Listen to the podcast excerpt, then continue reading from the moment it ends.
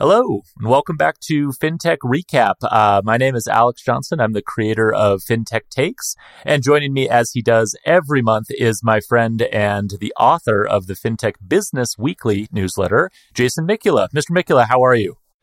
Pretty good. I was just opining on the uh, pleasures of middle age, taking the dog to the vet, water leaks. But, you know, that's the price of being a homeowner. It really, really is. I, um, my wife was teasing me because I turned thirty-five this week, and she's like, "That's like legit middle age now." And so I was like, "Oh, like I don't really like to think of it that way." But you know, you look around, and all the hallmarks of like true middle age are all there. So I know what you mean. Yeah, I mean, if we live to be like one hundred twenty, or like Elon invents something so we can like download our consciousness into into a computer, I mean, what, what does middle age even mean at that point? That's right. Well, I saw there was something viral bouncing around Twitter of someone who's figured out how to like reverse aging. If you can spend two million dollars a year on all the things that they do, and quite frankly, have kind of a, a rough sounding day to day life in terms of what you have to do, but you can like send the aging process backwards. So I might look into that. I think two million dollars a year is a reasonable budget for me for that. So we'll, we'll accept sponsorships. Um, do you want to kick us off with our first news item? Yes, I am happy to do it. In fact, this one just came across my desk yesterday, and so it's very fresh.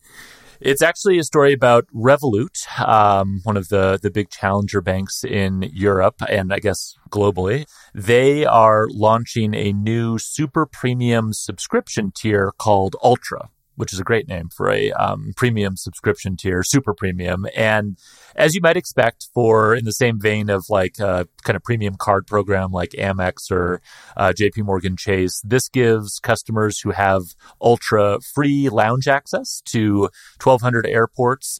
I would imagine sort of elevated cash back, although the details were a little low on that, low fees on Revolut's investment products. And then apparently if you join the waitlist for Ultra, you can unlock five percent cash back on purchases made in the first month once you're part of this new premium tier.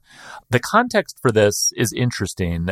Revolut has already a number of different subscription tiers, plus premium, metal, which is an interesting name for a tier that range in price per month from two ninety-nine all the way up to twelve ninety-nine a month. The price tag for this new Ultra tier was not revealed. I kind of got the sense, reading between the lines, that the price, if indeed this new tier rolls out to the market, might be substantially higher than twelve ninety-nine a month. I think that would be sort of my expectation if I was to look at other, um, you know, premium programs offered by other financial institutions in terms of like what an annual fee might be. But I don't know. I mean, I thought this was really interesting, largely because it fits into sort of a set of broader questions I have about Revolut. You know, obviously they, over the last couple of years, have expanded very, very fast. They've raised a great deal of capital at very high valuations, kind of prior to the downturn in V C funding and sort of the fall in later stage fintech valuations.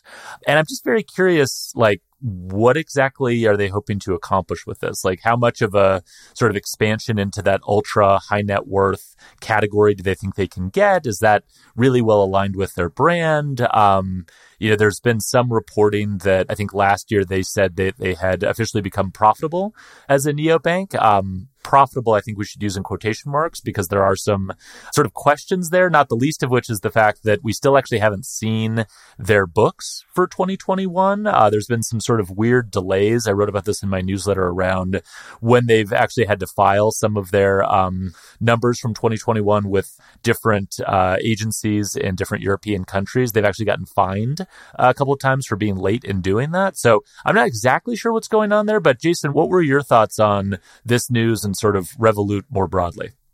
I mean, Revolut, it's definitely an outlier when we're talking about neobanks, you mm-hmm. know, both within its home market of the U K, you know, as well as, you know, sort of across the world. I mean, for people who are maybe less familiar with the backstory, I mean, Revolut primarily started, its feature wedge was like cheap foreign exchange, right? So like normally if you're in the U K and you went on holiday to like Spain or France or whatever, and you're using your Barclays card, you know, you're getting pretty aggressively ripped off on the Forex. So sort of their entry point was, okay, you can load money on this prepaid debit card, and we're going to give you a much better, call it mid-market or whatever, the real foreign exchange rate. Mm-hmm. You know, obviously, since then, they've expanded significantly, both from like a product feature perspective as well as geographically, you know, really, really aggressively. I mean, I was checking some of the numbers before we hopped on, and based on its last annual filing, which at this point would have been for, I think, twenty twenty-one, it stated it operated in thirty-five countries, including the United States through a partnership, I believe, with Metropolitan. And I mean, I kind of scratched my head at a couple things here. One, and I'm actually looking at the price plan comparison right now for the standard, so the free versus plus, premium, and metal, to have four, and now they're announcing a fifth tier yeah. for what's essentially a bank account, a checking account, or a current account, as you would call it there. And the comparison grid of like what you get versus what you don't is just like mind-bogglingly complex. Mm-hmm. And so I'm struggling to imagine who is on here parsing the difference between, you know, free versus three pounds, seven pounds, thirteen pounds a month, and deciding like, oh, yes, well, I get a slightly better interest rate.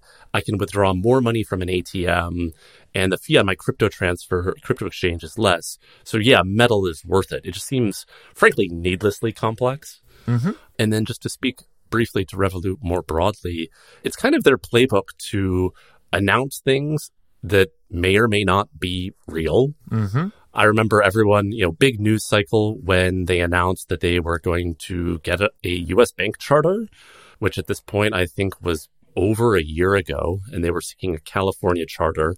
I'm actually not sure if any of that paperwork was ever filed as far as seeking the charter and F D I C insurance. Mm-hmm. I mean, more product-specific examples, you know, they sort of touted a so-called U S Mexico remittance corridor, which seemed to be a play to sort of specific audience within the U S.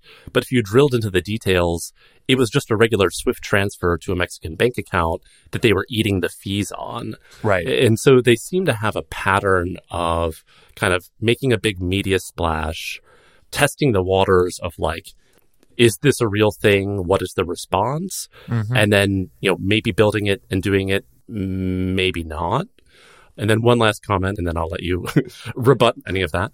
Um, the thing about, around profitability is, is also very interesting. I remember whenever their last annual statements came out, there were like dueling headlines of like mainstream press, one talking about like profit has doubled, referring to gross profit, one talking about losses like tripling or something. And I remember parsing through that, and at the time, anyway, Revolut was using an interesting definition of gross profit where they just happened to use adjusted revenue, which inflated revenue for unrealized gains on crypto when crypto was going up. Oh, yeah. And then just casually excluded direct costs and onboarding expenses. And it's like, at that point, what... A- What is this? You're just counting all the revenue, but none of the costs associated with the revenue. And I'm not an accountant, but to my understanding, that's not conventionally how gross profit is defined. So to have, you know, Nick, and I cannot say his last name, out there repeatedly saying, you know, we're profitable, we're profitable, but simultaneously like, oh, the U K regulator criticized their audit firm, B D O, and their books have not been filed on time. Something is definitely going on there. Yeah, no, I agree. I mean, I, I think that, you know, to your point, if you're counting unrealized gains on crypto and not counting uh, the cost to acquire users, which I've heard through the grapevine is kind of expensive in uh, neobank land, that um, maybe you're not being one hundred percent forthright in terms of your accounting. And I, I think your point about the uh, sort of pattern that they have of like announcing things or launching things, but then not actually really following through and just kind of throwing as much spaghetti at the wall as possible is really interesting, right? I mean, the more sort of traditional positive spin on that behavior is they ship fast, right? And they talk about that. They brag about that as like a sort of um, cultural sort of D N A thing at that company is, you know, we move fast, we don't wait for anything, we constantly are testing and iterating and shipping new new features and new ideas and new products. And that's like a very attractive way of framing your company's operating behavior when you're pitching to V Cs, at least it used to be. Like, you know, speed of shipping code is sort of the thing that I think V Cs look for in terms of tech investments and where they want to put their bets. However, I think you're touching on something really important, which is There's a difference between shipping new products or features and sort of giving the performative feel of shipping new products and features without necessarily doing it, right? And that's easier, or I guess more tempting to do in financial services, where when you're shipping a new product, you're not just shipping code, you're shipping new bank charters or licenses or sort of regulatory work that you're having to lay the groundwork on. You're shipping new um, teams that are acquiring customers in new regions. Like in financial services, it's much more complicated to launch something like crypto investing or expanding into a new country. It's not just shipping new code and having an agile methodology for doing that. So I do sort of wonder if the mentality at Revolut of we just have to move fast has maybe sort of overcome their good sense a bit in terms of like, well, wait, what's actually valuable to customers? And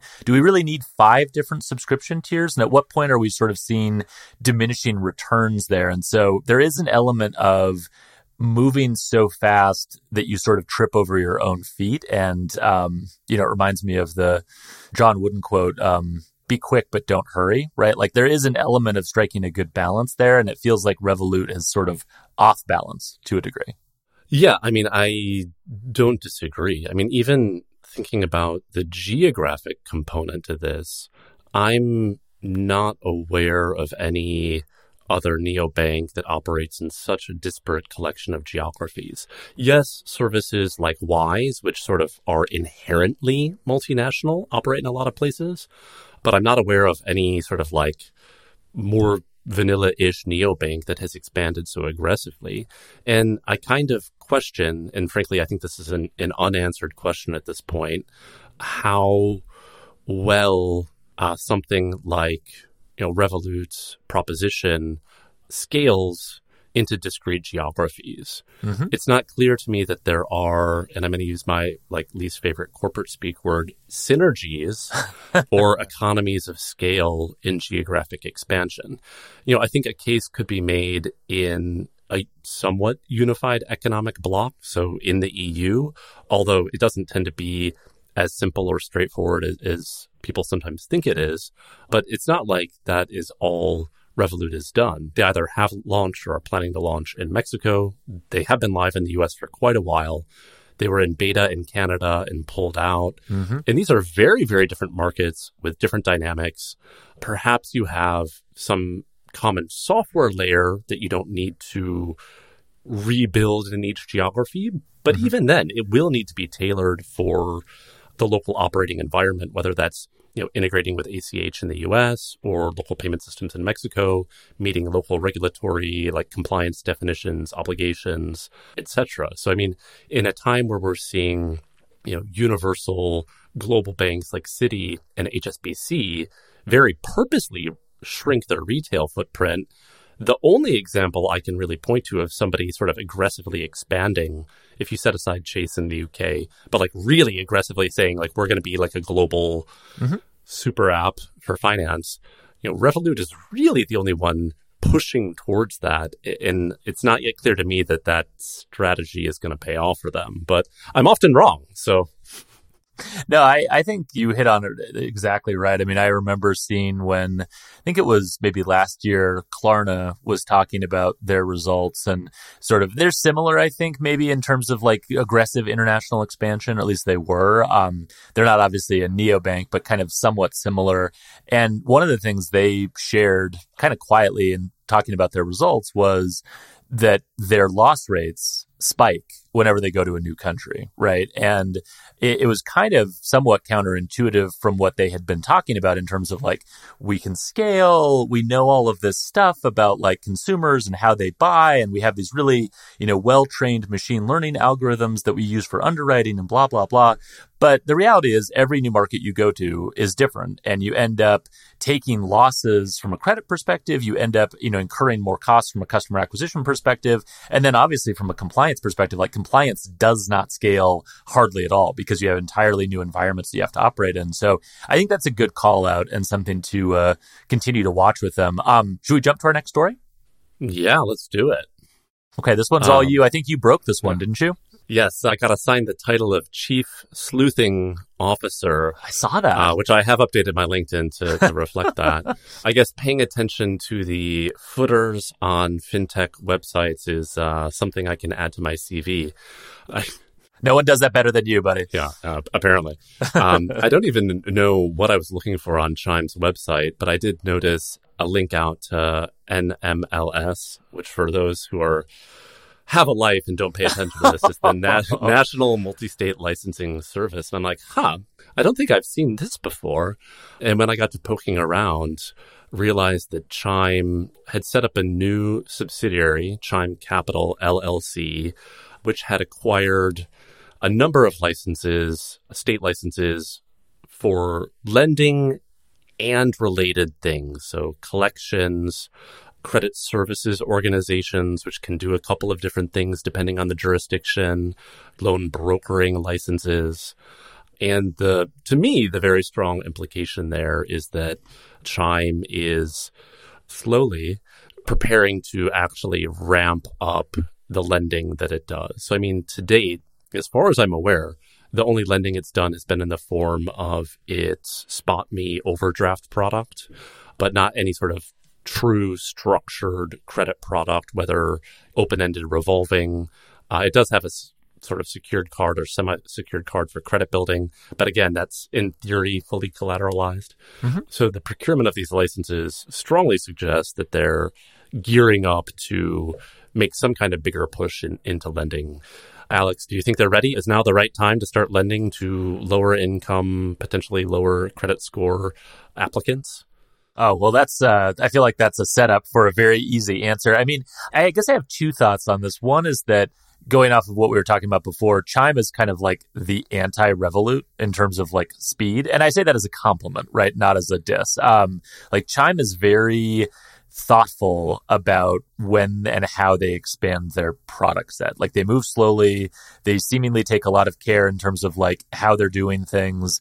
They haven't jumped into lending so far outside of the SpotMe product, even though I think it's been obvious for a long time that that's kind of their really only kind of easy path to, uh, you know, becoming profitable and generating more revenue. But, you know, you have to say easy in quotation marks, because I think you're exactly right. This is a terrible time to get into lending, at least on the surface. I mean, you know, setting aside their customer base, which I'll circle back to, just from a macroeconomic perspective, I spent last week reading through all the banks' earnings reports, uh, speaking of not having a life. And um, I, uh, I was struck by the number of banks that basically said, yeah, we're cautiously optimistic still about our lending books, but we are increasing our loan loss reserves and our allowances for losses. We are starting to see some weakening in terms of uh, particularly consumers' ability to uh, repay. We're seeing delinquencies start to creep up a little bit.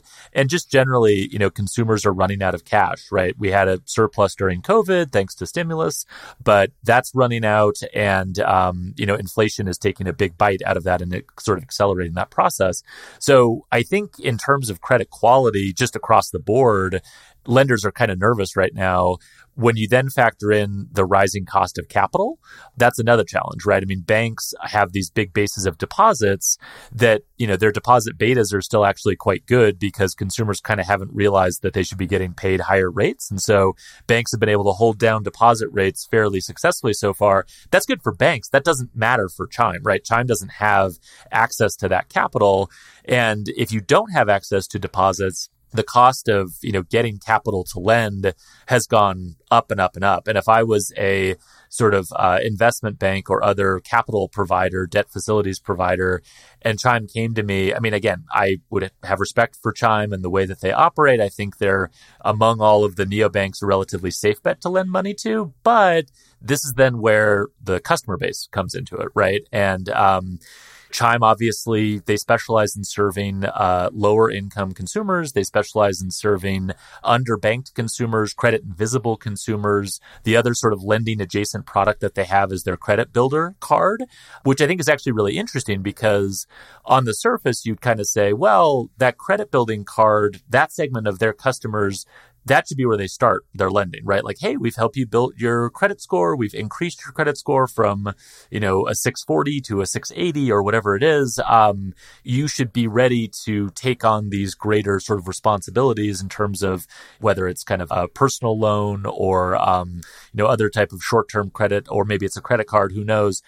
I think the reality, though, with that particular product is, and I've written about this before, those credit builder products, particularly the one that Chime has, are kind of deceptive in terms of how good the customer's credit worthiness actually is, right? Because they make it so safe for the customer to use that there's really no work required by the customer to like actively manage their credit obligations in order to see their score go up. It just sets aside money as you use the card.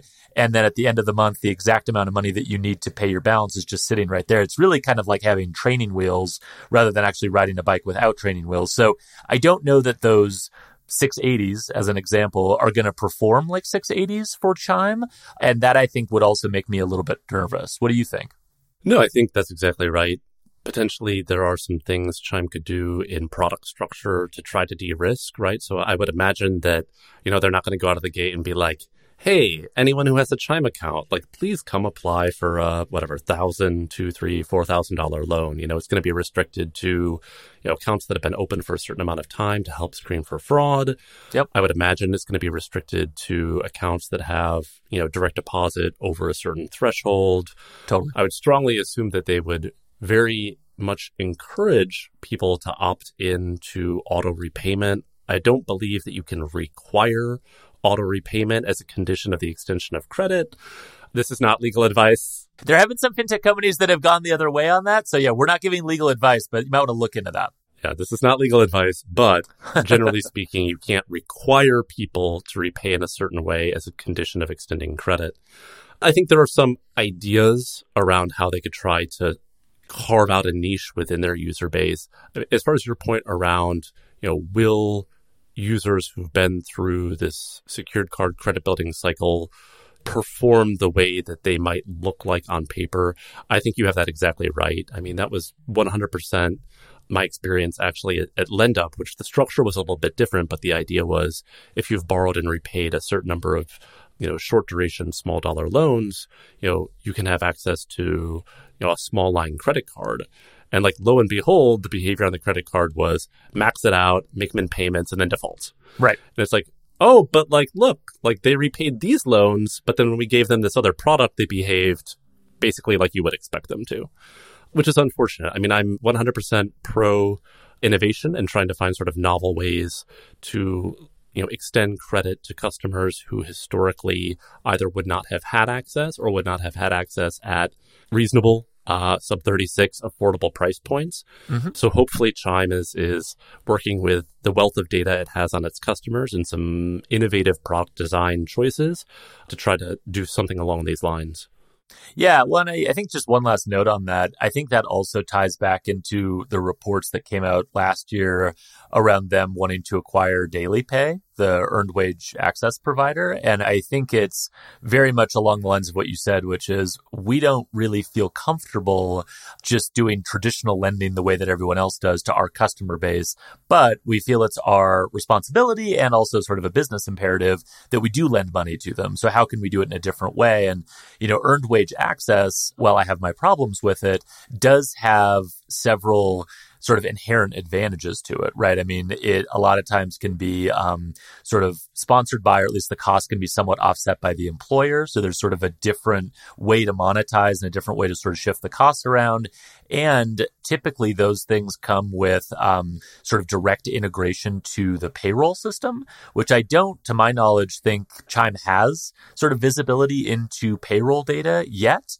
And whether they get it through an acquisition of a earned wage access company, or if they just go through sort of uh, these payroll A P I companies and try to get access that way, that would be another avenue for um, kind of de-risking these customers and giving them sort of a different way of looking at not only like direct deposit, but how much money is going into your bank account before you get direct deposit, and what is the sort of reliability of your income streams, and, you know, maybe even going so far as having the um, you know, sort of loans that you can do against a payroll system where you can actually automatically kind of garnish their income that's coming in in order to repay a loan.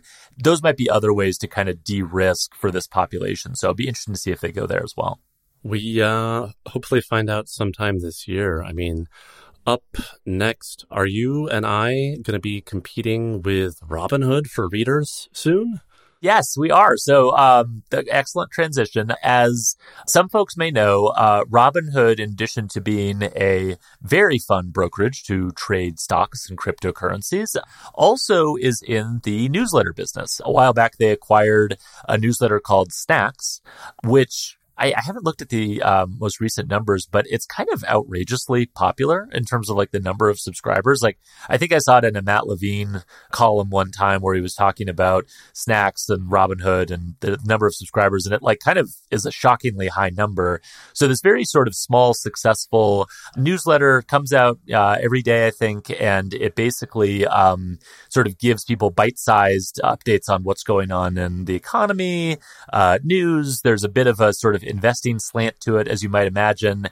And it was announced recently that Robinhood is doubling down, tripling down on um, that investment by bringing in um, some experienced media operators to basically create sort of a standalone media brand, which is going to be rebranded as Sherwood, a nod to its, uh, I have to say, wonderful branding. I mean, say what you will about Robinhood, but like the brand, the logo, the name, the whole thing, it works. So Sherwood is going to be the name of this new publication. They're apparently hiring a lot of staff and writers and editors. They're going to be breaking news stories. They're going to be doing reporting on politics. I think it still will probably have a bit of a uh, tie back to uh, Robinhood and investing, and hopefully we'll sort of have some synergies there. But it also sounds like they're going to try to make money as a media company. And that's why they're hiring these experienced media professionals to come in and, and drive it and oversee it. I find this fascinating. I also found it interesting, somewhat in contrast with um, the announcement a while back that Robinhood was going to be getting into four oh one k's and launching a four oh one k product that would come with a one percent match provided by Robinhood. So instead of your employer providing a match on your four oh one k, uh, it would be Robinhood providing a one percent match. The caps on that and the sort of limitations on that mean that they're really only spending kind of a minimal amount. So think of it as almost a customer acquisition cost sort of tacked on to this. But it's, you know, clever marketing, and it's something that I don't think you see outside of employer-sponsored plans for the most part. And, you know, I guess I just have sort of a vague general question for you, Jason, which is like, what the hell's going on? Like, what is Robinhood doing? I know that they, just looking at sort of the history over the last couple of years, it obviously hasn't been going well since the um, height of the meme stock mania. I think their share price is down around nine dollars a share, which is down from fifty-five at a high when they uh, I P O'd. So, like, what's happening here? What are they trying to do with these moves? I mean, I should have looked up this number before we recorded this. I want to say that they have, like, quite a significant amount of cash on hand, right? So if you've gone through this I P O process, you know, you have, I won't say unlimited, but a significant amount of money, mm-hmm. and your core business where they were making most of their money, you know, trading A M C and GameStop and crypto. And it's like, oh man, like these people aren't doing these things that they did last year. Right. You know, what is a new direction we can go that's going to be in some way related to our core business and hopefully accretive to revenue? Yeah. And apparently every company wants to be an advertising company. And I mean, we've seen some companies, Amazon particularly comes to mind, make very strong plays by leveraging their core business, core data set, user base, um, and platform to then, you know, also produce revenue through advertising, through selling ads. It's not immediately clear to me what the strategy is. I mean, I guess advertising, sponsored stuff. I think one of the articles I read also mentioned events. Right. But as, as you and I both know very well, this is a very crowded and competitive space, you know, the media space, the live event space, where even, you know, even well-funded, professionally run companies are not always successful. I'm thinking of Protocol, which shut down, you know, late last year. Great publication, too. Their coverage is awesome. Yeah. Yeah, I loved it. I was yeah. very disappointed when it shut down.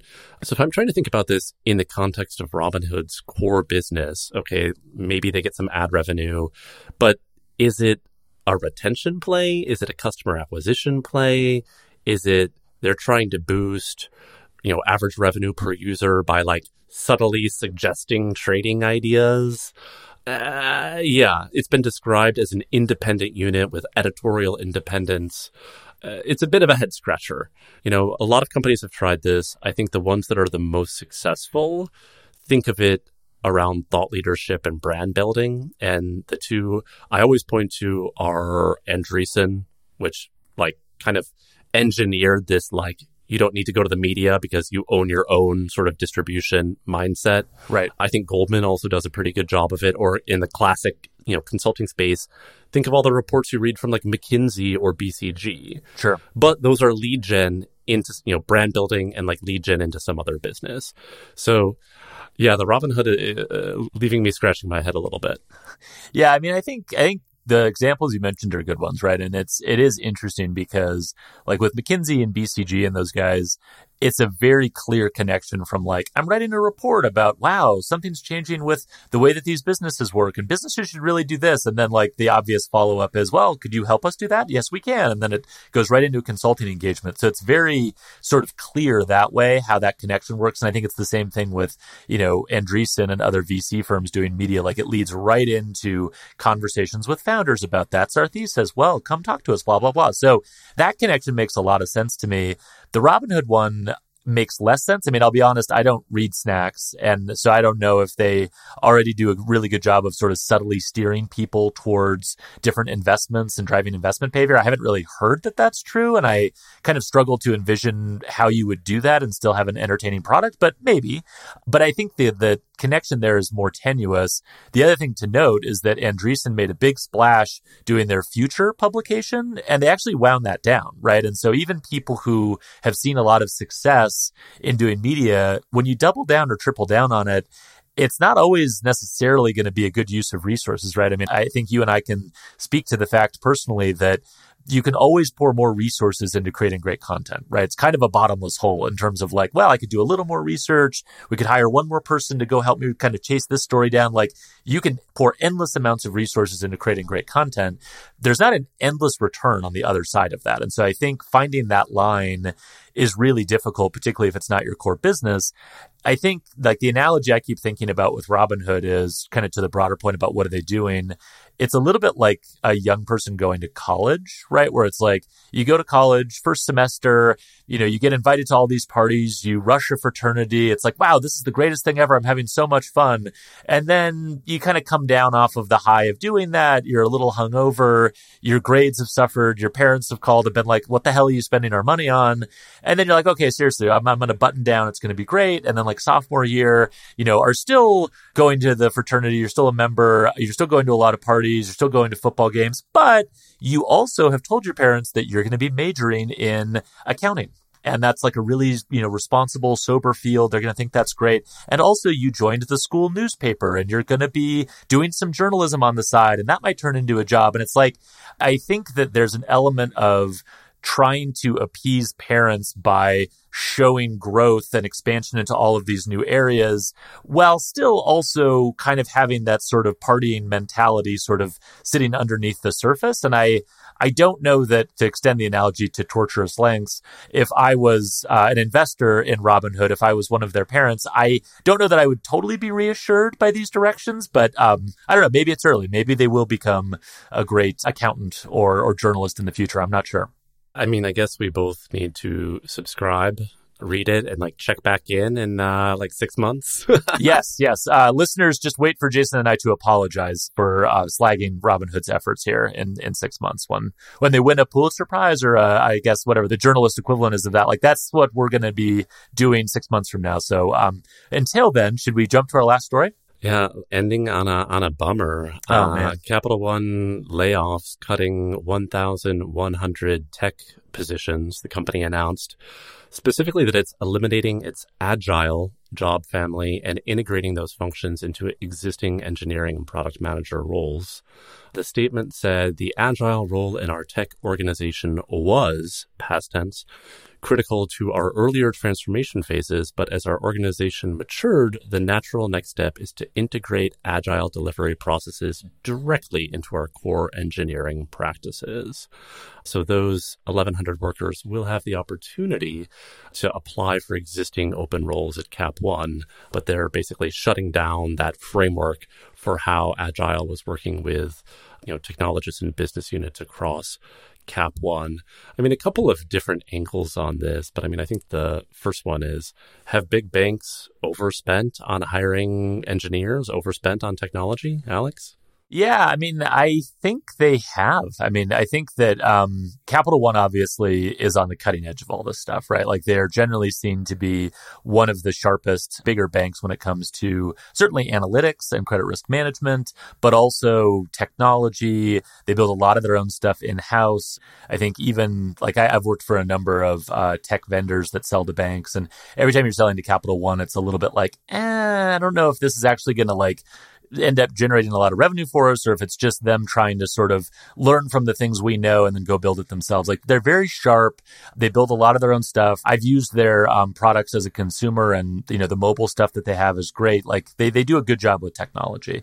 So I think that when they say we are sort of moving past this phase of our digital transformation and we've sort of accomplished our digital transformation goals, I, I don't know that I totally believe that as sort of the framing or the reason for this move. And the reason for that is, you know, to someone like Capital One, like they're smart enough to know digital transformation is not something you stop doing, right? It's something that like is a permanent state for your institution if you want to compete in financial services.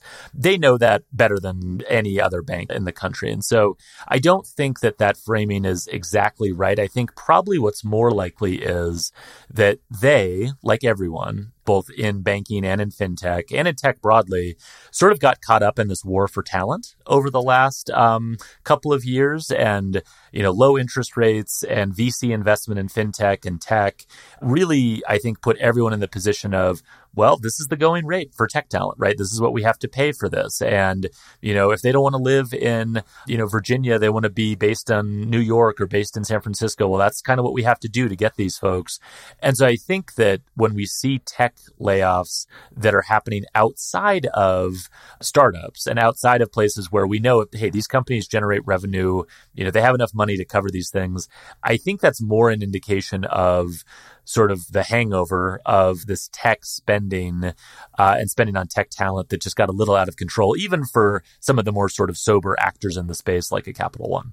Yeah, I mean, when I first read this, I was trying to picture what some sort of convoluted org chart looked like. Well, because it was like, this the... was separate over here, yeah, but now we're integrating yeah. into our engineering talent. It's kind of weird, right?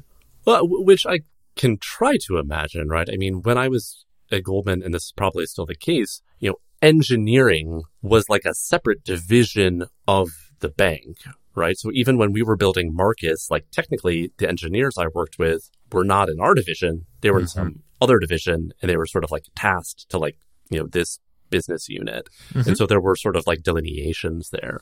So, I mean, when I read this, I'm kind of wondering like, oh, okay, was there some sort of like very long process where, you know, different product lines, different business units used to do whatever, waterfall development, which, I mean, that would have hopefully been a long time ago. But uh, and at some point, the decision was made, okay, well, we're going to like transition to this new software development lifecycle.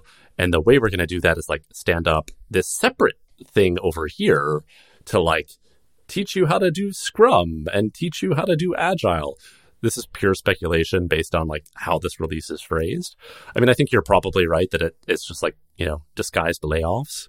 But yeah, I did find the way that it was worded very, very big banky and very like, oh, like, I think it's probably true that you don't want to treat this as like a separate function as opposed to like these other people who are doing the day-to-day work.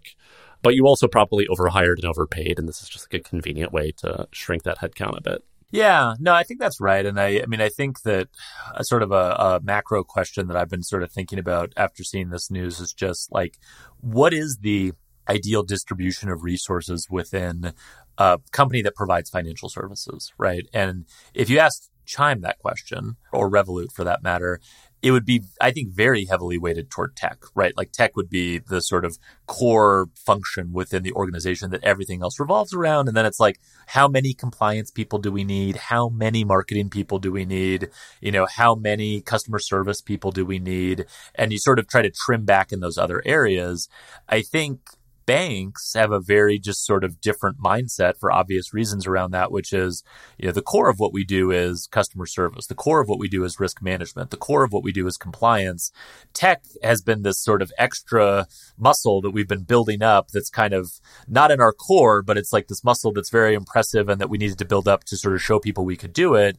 But it's not core to what we do. And again, going back to the big bank earnings that I was going through and listening to, they were all talking about, and I didn't see Capital One's because they hadn't announced theirs yet, maybe because they were still making some some changes. But um, I did definitely see a theme of, we're still hiring in tech, we're still investing in tech, but we're not doing it at quite the same insane levels that we were. And I, I can't remember which of the big banks it was that said, you know, someone asked him about technology investment. And a couple of years ago, the answer would have been, we were investing in tech.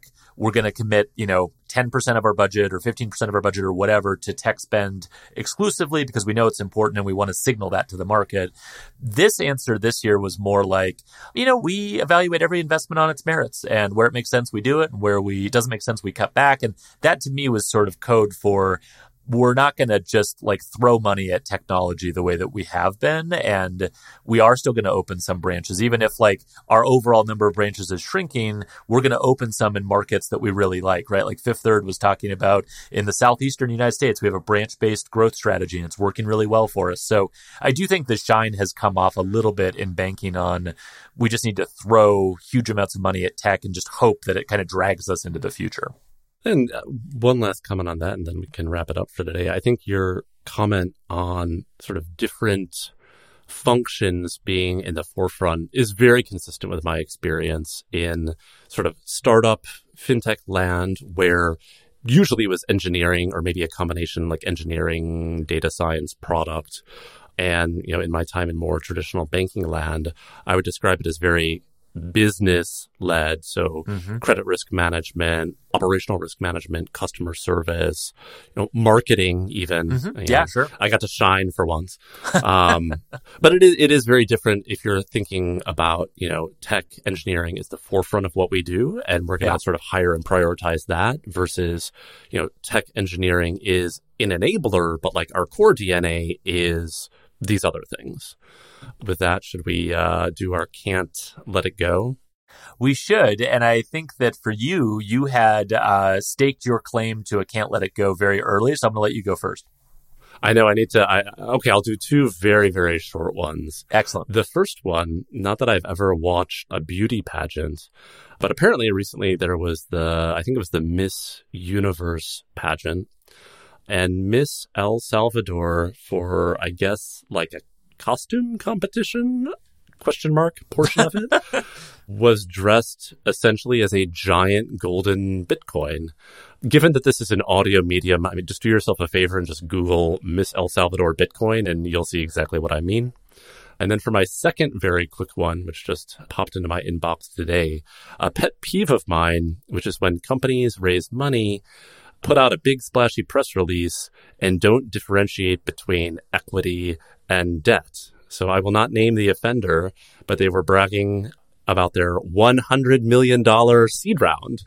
And I was like, that does not sound right. And it, usually somewhere in the release, they'll specify like, we raised this amount of equity and then a much larger debt facility for lending, et cetera. The release did not specify; it just says we raised a one hundred million dollars seed round. So, wow, guys, don't don't do that. You know, real journalists won't take you seriously. Substack writers will not take you seriously. Just like if you raise money, specify, you know, actually what was the equity component, and then if there's venture debt or debt facility for lending, specify that separately. That is my advice. Alex, that's a good one. No, I, uh, I that bugs me. I've I've never seen. I don't know that I've seen one where they didn't differentiate somewhere in the fine print. That's like a another level. But I I do see that a lot where it's like they raised, you know, combined eighty million dollars. And you're like, wait, what? And then you look at it and it's like actually five million dollars. And the other is seventy-five million dollars of debt that they have to pay back. So no, I, um, I share Jason's plea to please don't do that. Please just like, we know the game. We understand. Like, just give us the facts.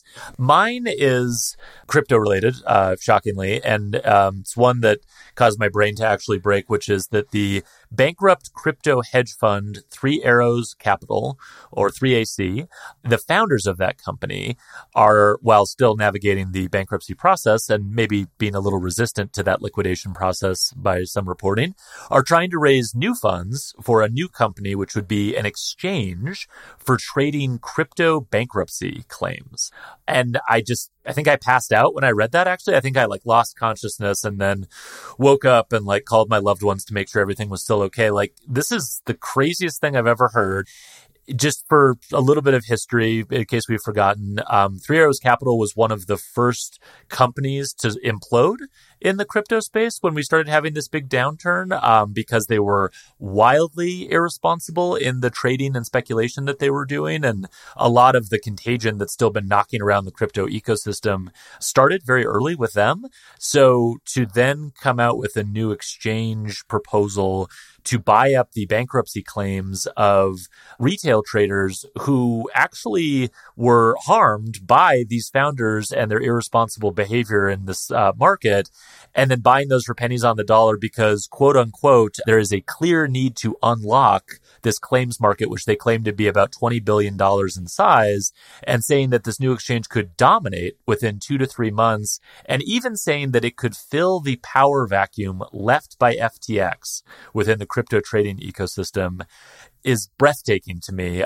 They apparently are trying to raise a twenty-five million dollars seed round and trying to get this platform into place by the end of February, which is aggressive. But I mean, they know this market. They know what people were paying for this. So I have to think that they think there's at least a reasonable chance that someone would pony up that money. And I, I got to say, you know, twenty-five million dollars to the people who crashed the crypto ecosystem seems like both a really predatory idea and also a really stupid idea simultaneously. I hate everything about this. it's, um, it's, mm. it's bad. It's I hate everything about this is the perfect way to sum it up. In fact, we might just have to title the whole episode yeah. that, because that is just like so, so bad. Um, Jason, with that, let's leave it there. Um, thank you, as always, for joining me. This was super fun, and um, we'll be back at it next month.